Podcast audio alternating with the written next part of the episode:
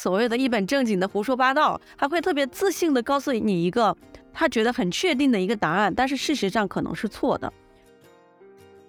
就你怎么知道你用的这个 AI 它是没有 bug？它肯定是有 bug 的，因为软件 就是有 bug。就如果这个软件有 bug，造成给你不一样的结果了，最终还是得人去点那个确认的按钮。我觉得，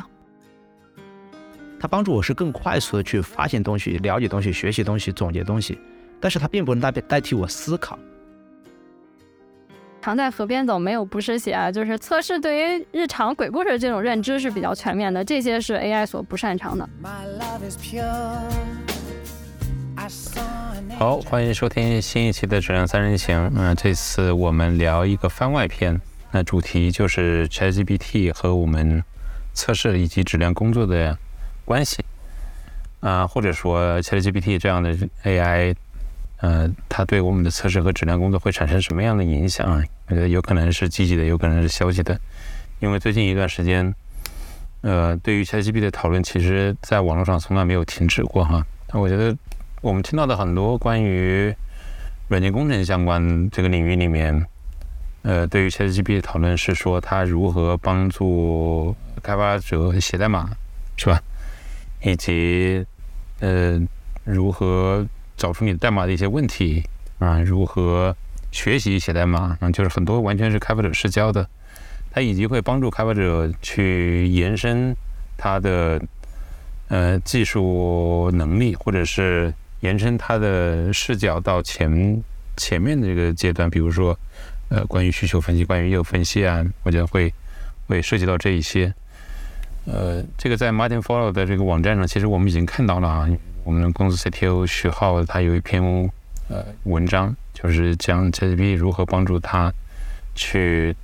呃做需求澄清，以及根据需求啊做任务的分解，以及产生样例的代码，对吧？那几乎几乎很多讨论都是围绕关于开开发者视角的。因为当然，我觉得更重要的一很大的一部分是它是围绕文本处理，因为它是自然语言模型嘛，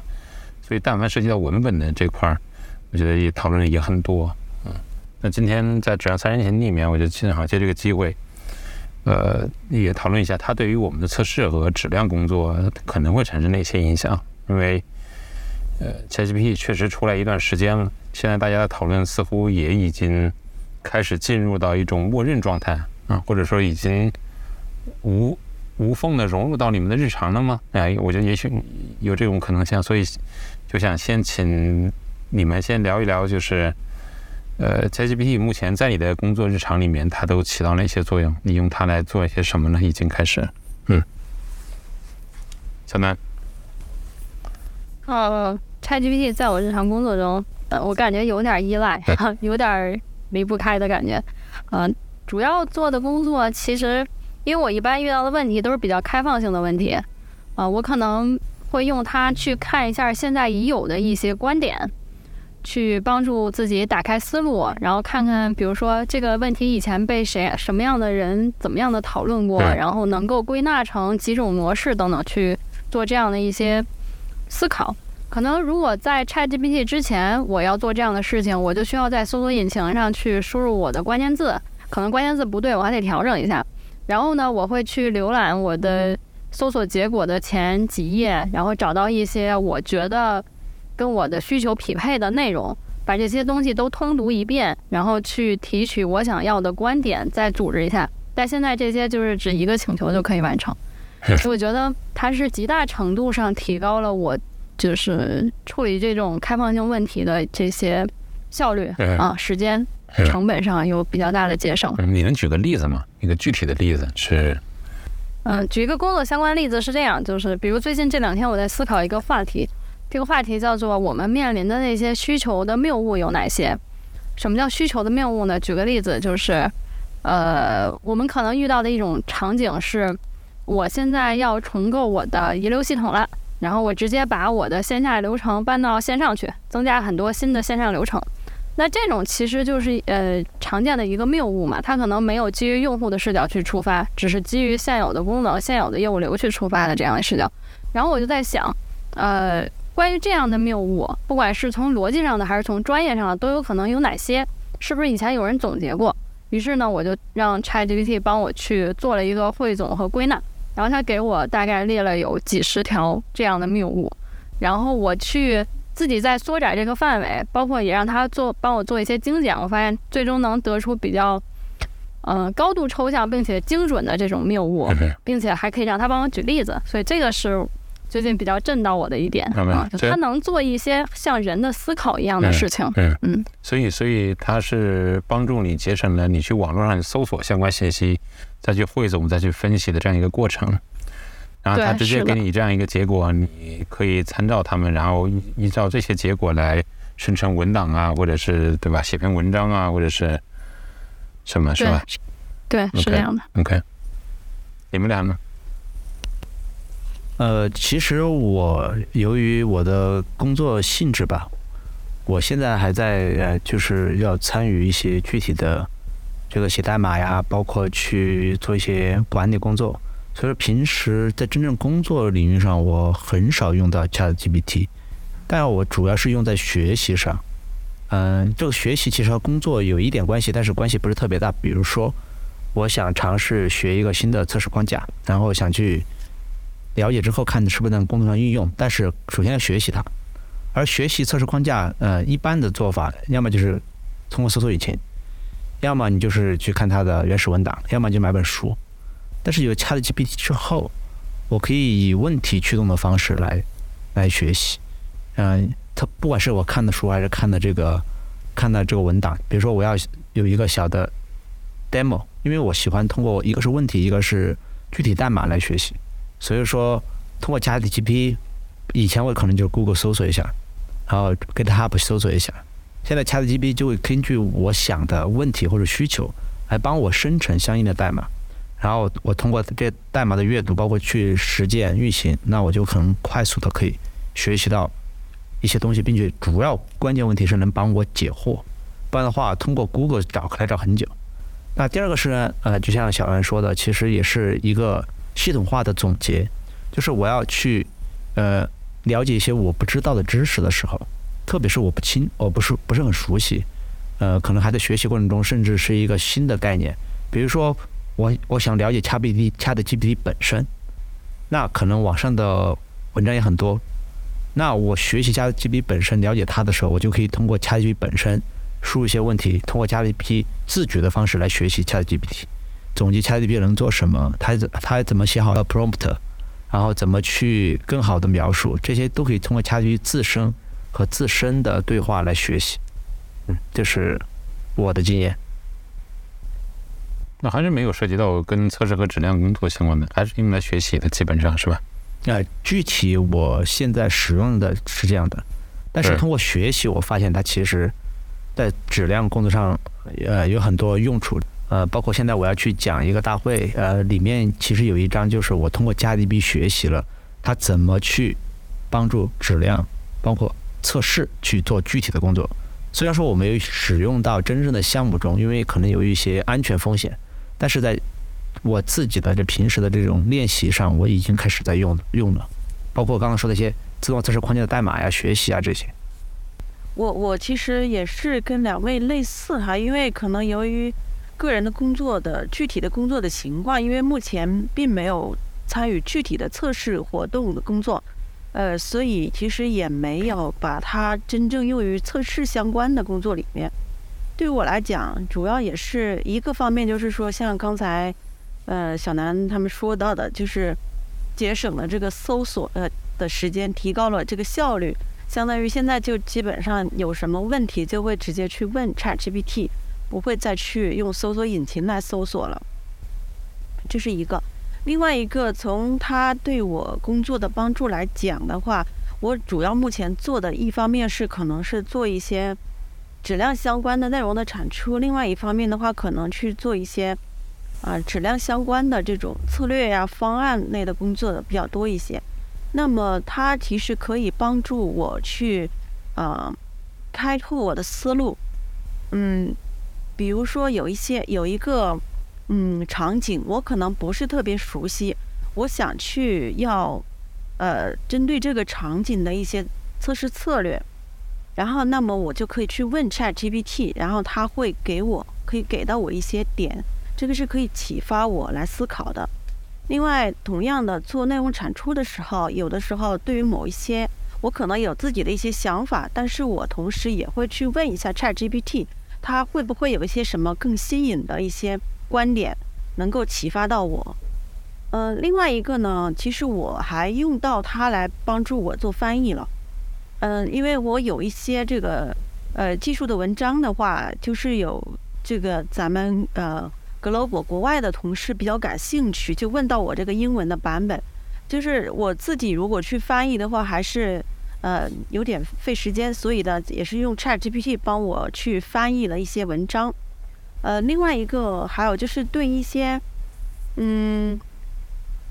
就是比如说我前一阵发的一篇文章哈，就是讲这个测试类型，各种测试类型的一个清单，这个也是我跟 ChatGPT 一起去配好来整理的。也就是我发现咱们就是，呃，有很多同仁其实对各种测测试类型，嗯，不是很理解。当然，这可能嗯也不是一个特别嗯严重的问题哈。嗯，但是呢，就是我发现有的人对一些测试类型的理解有比较大的这种误差。然后我就想了一下，想去整理一下这个事情。其实之前呢，也通过搜索引擎去确认过一些，但是没有那么系统。所以通过 Chat GPT 呢，在我的一些启发下，我们俩就是相互去把它嗯完成了一个相对比较完整的这样的一个清单。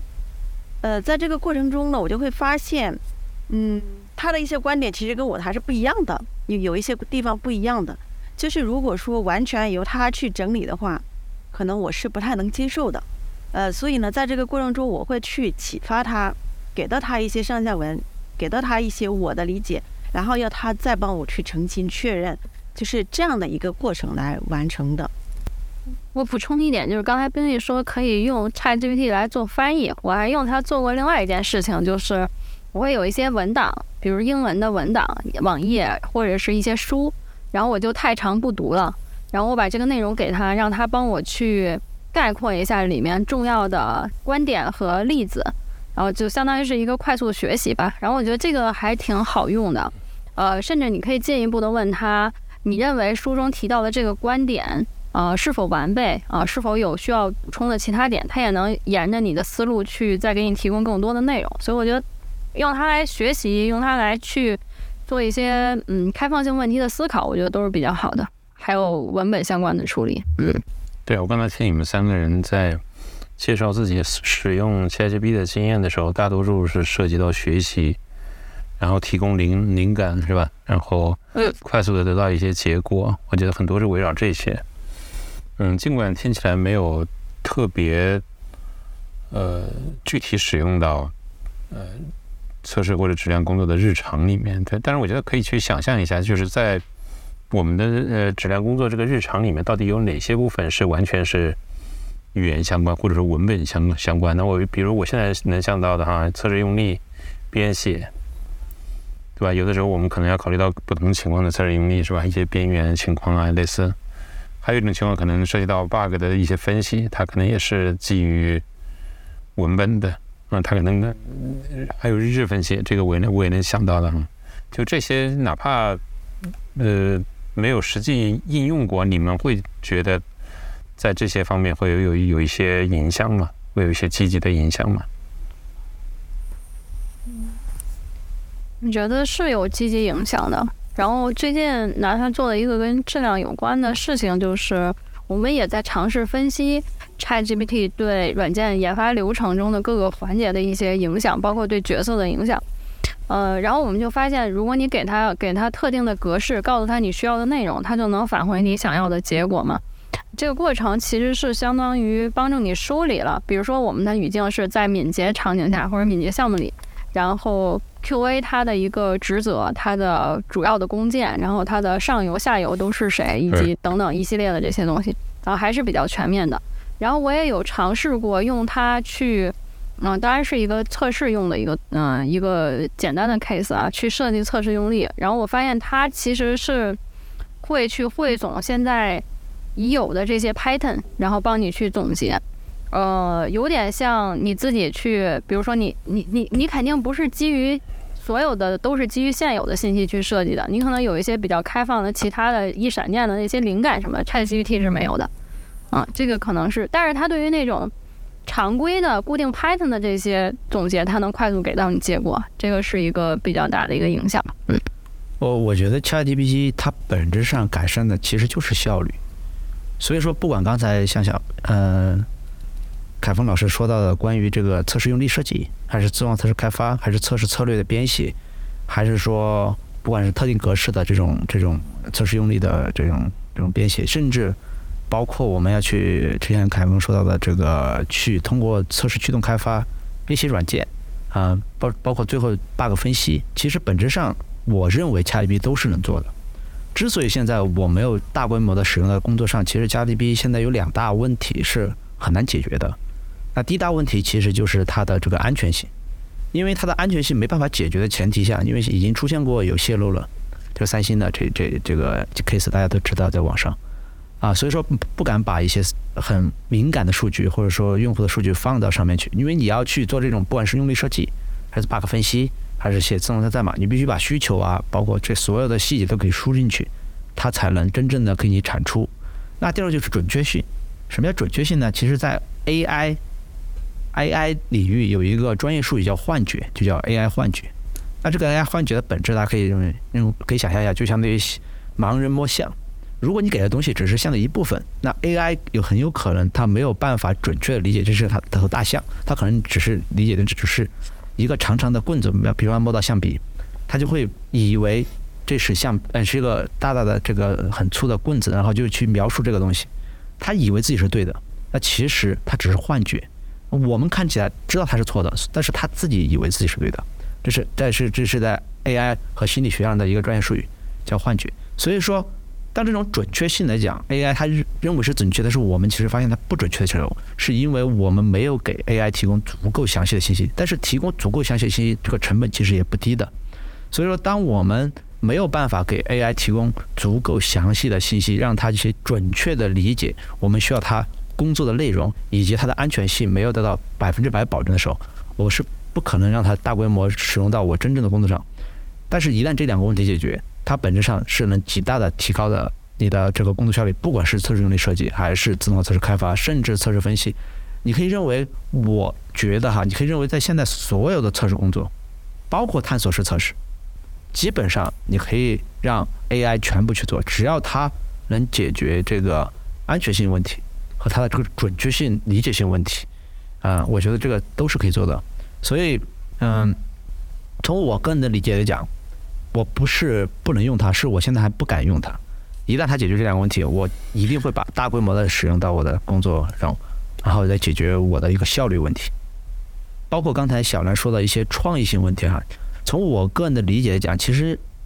其实他是有思考的。为什么他的创意不够？是其实我个人认为是我们的信息不够全。当我们的信息给他足够多，然后让他去做一些创意的时候，他一样是可以给到我们一些我们想不到的一些。东西，其实所谓的创意，其实就是你不知道的，或者说大部分人不知道的，他能帮我们想出来。我觉得这个就是一个所谓的创意的点，这是我个人的理解。嗯，我同意刘老师的说法哈，就是我们日常工作中应该是有很大部分的是可以由它去替代的，但是呢，就是基于我们现实的情况啊，其实。AI 嘛，它无非是经过大量数据的一个训练，然后它得出的这个结果。所以，基于我们目前的一个现状来讲，其实，嗯，有很多时候你不太可能去给它灌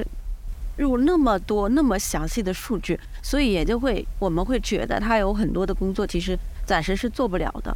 嗯，那就目前来讲的话，我认为也是这种这种规则比较清晰的一些工作，比如说。嗯，比较通用的一些测试场景，呃，以及这种呃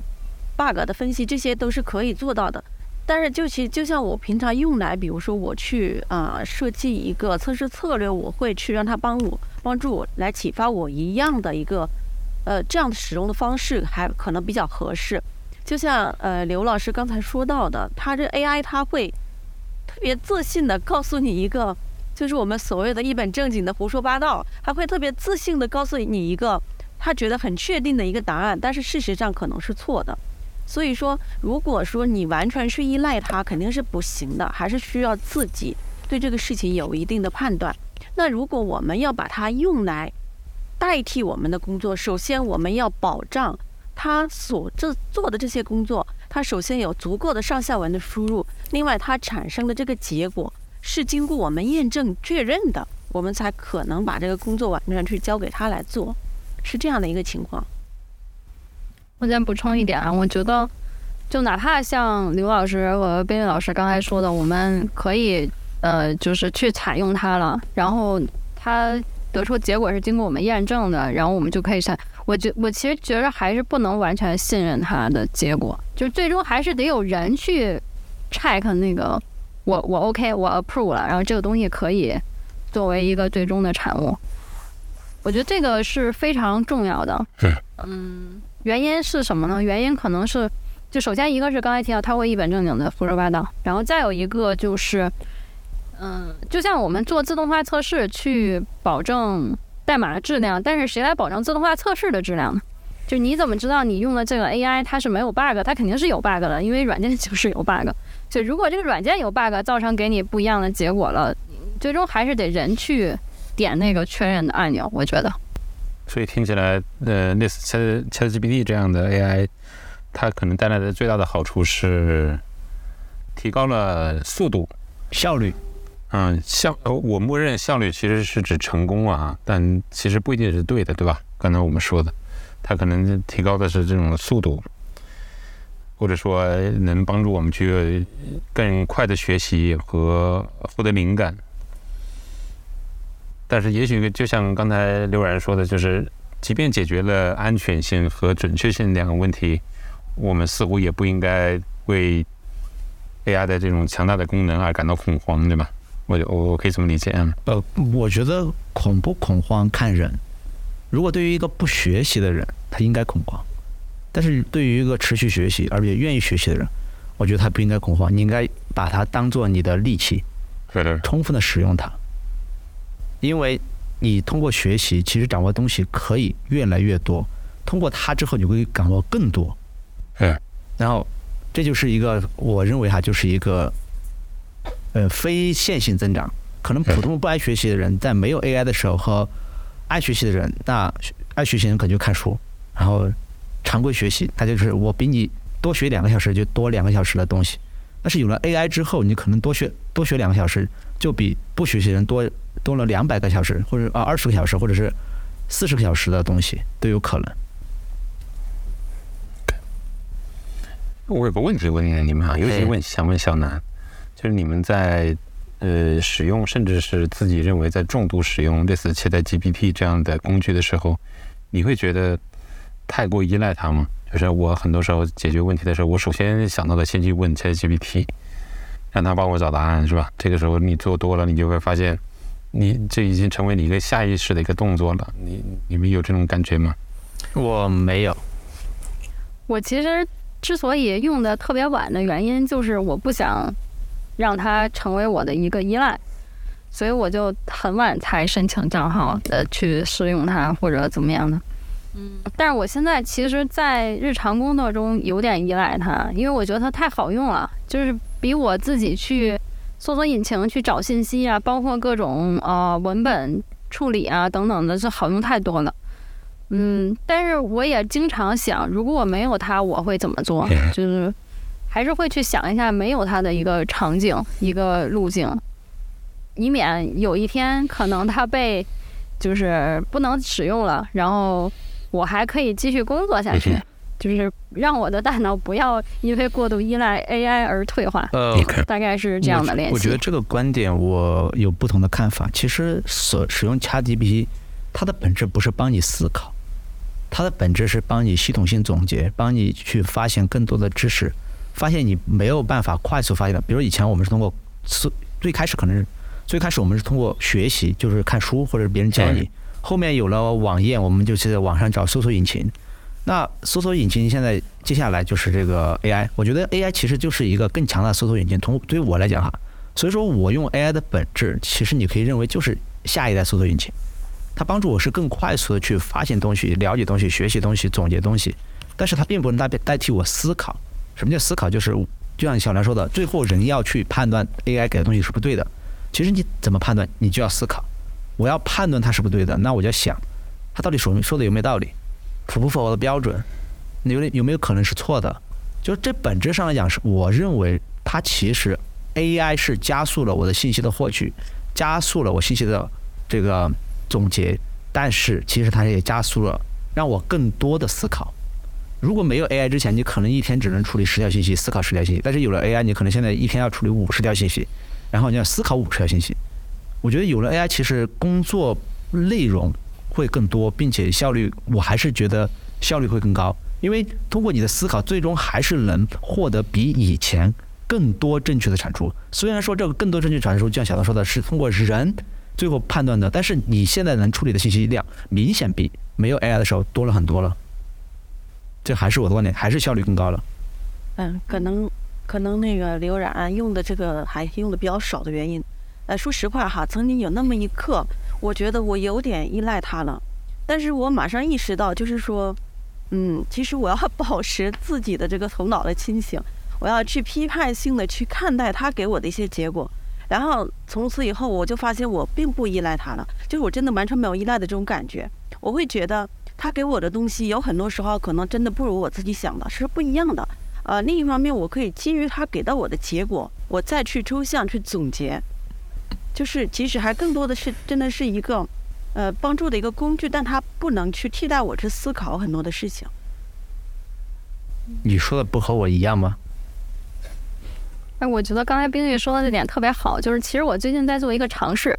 就是我遇到同样一个问题，我去让 AI 回答一下，然后我不看他回答的时候，我自己尝试回答一下，然后我去对比我思考的方向和 AI 思考的方向有哪些不一样，我就会发现，呃，其实本质上来讲，就是你。我也是基于既有的信息和一些对未来的预判去做这些事情，去做这样的思考。但是 AI 它可能比我强的在于，它对既有的信息它是海量的，它是高速处理的，能很精准的、快速的给出一些回答。但是还是需要我去甄别的啊。但是他对于对未来的预判，呃，包括对于就是。是那个话怎么讲？叫做“常在河边走，没有不湿鞋”啊。就是测试对于日常鬼故事这种认知是比较全面的，这些是 AI 所不擅长的。而有些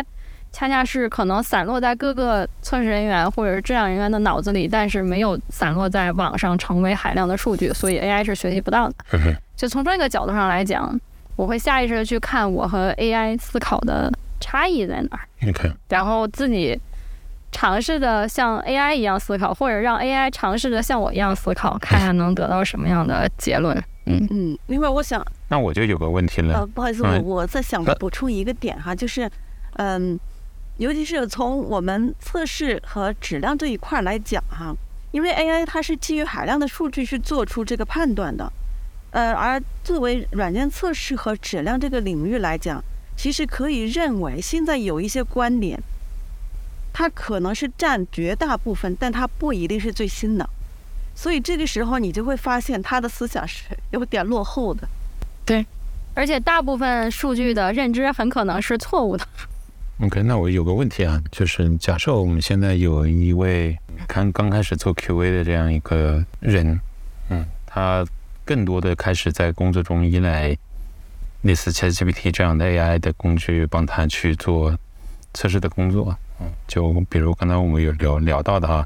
用它去学习啊，是吧？用它去给它提供一些上下文。当我们解决了安全性和准确性问题的时候，呃，生成一些测试用例，包括做 bug 分析，是吧？做很多关于质量分析的工作来驱动测试，是吧？在这种情况下，它就不会有你们那种在使用 ChatGPT 过程中这种自觉性的这种反思。哎，我是我，ChatGPT，ChatGPT，当它开始取代我，或者说发现我强度依赖它的时候。我会有某种的自觉，他没有，嗯，这个人没有，但是他，你们觉得他仍然可以做一个很好的 QA，完成质量工作吗？在未来？我觉得你这个一个假设就是准确性要解决，首先准确性要解决这个事情就很难。其次，如果准确性能解决了，为什么需要它？我们需要人的核心就是现在 AI 没有办法很好的解决准确性，所以说需要人来最后判断。嗯所以说，其实你说一个初级的人来用 ChatGPT，我觉得这倒不是一个好的建议，用它做工作。初级的人应该用 ChatGPT 的核心，或者说用 AI 吧，我们抛开 ChatGPT，用 AI 应该应该是来学习总结，然后最后自己要通过自己的这个思考来验证他学习的东西是不是对的，只不过他可以提高他的学习速度。最终真正的工作上，当他学到一定程度的时候，他才能使用 AI 来提升自己的效率，这样的话才能保证所谓的这个工作的质量。不然的话，嗯这个我认为就是反其道而行之，为了提升效率而牺牲了工作的准确性。如果在没自己没有足够的能力情况下，就相当于你让一个小孩去控制原子弹的按钮，你觉得他能控制的好吗？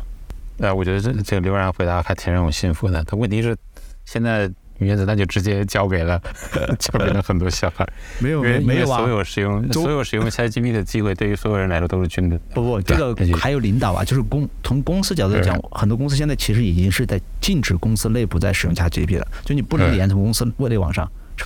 防止你去用，已经已经慢慢的把这个按钮从小孩的手里面移掉了。说我倒没有刘老师那么悲观，嗯，我先回答一下凯峰那个问题，我觉得有一部分是可以的，就是他他在某某些程度上，如果他重度使用 ChatGPT 或者类似的这种 AI 的话，然后他不自己思考，看我们怎么看待他。就如果他自己作为人，他要发展的角度来讲，肯定是不利的。但是从组织层面上来讲，很可能是这样是高效的且有利的。所以他需要去寻找一这样一个平衡，就是在不损害他的个人的成长诉求的情况下，最大限度的去提升效率。我觉得是有可能的。就像现在，比如呃最开始做测试的时候，呃写用例和执行测试的人是一个人，然后后来发现有些人很擅长写用例，然后有些人不擅长写用例，然后这个角色可能就分开了，有去设计测试用例的人，有去执行测试用例的人。那那些呃，我们类比一下，就是执行测试用力的人，他其实就是 follow 固定的 Python 去做一些事情，那这些其实是完全可以被取代的。但是那些设计相关的一些工作，或者是预判的、基于经验的，然后不能依依赖大量海量数据去处理的事情，其实是没法 cover 的。就是如果要综合来说，他能不能做一个好 QA，我觉得不能。但是你说他能不能胜任一部分工作，我觉得可以。我我不同意这个观点，因为小刚才你说了，你说那是效率，按照凯峰定义，效率一定是做的对的东西。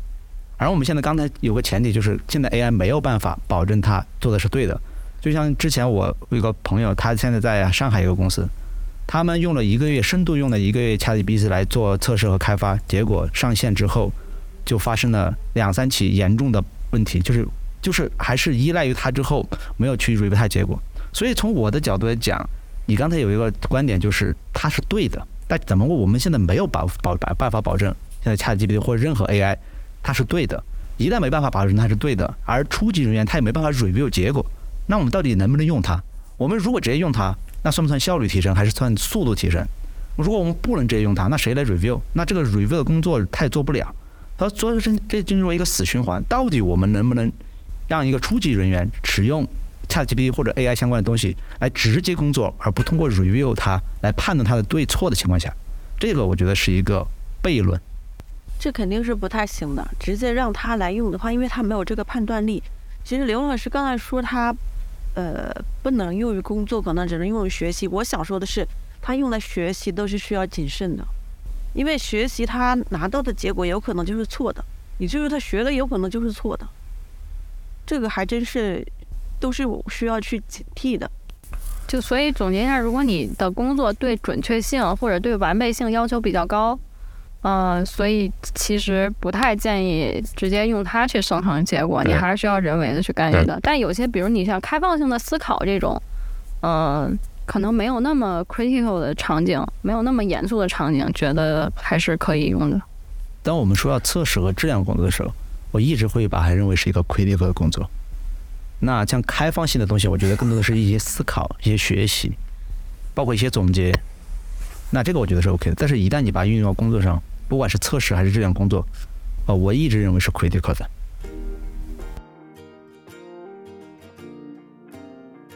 谢谢收听《质量三人行》，这是一款来自斯特沃克的播客节目。我们关注软件行业测试领域的现状和未来。质量和测试人员的职业发展。你可以在网易云音乐、喜马拉雅、蜻蜓 FM 以及泛用型播客客户端搜索“质量三人行”，订阅收听到我们的节目。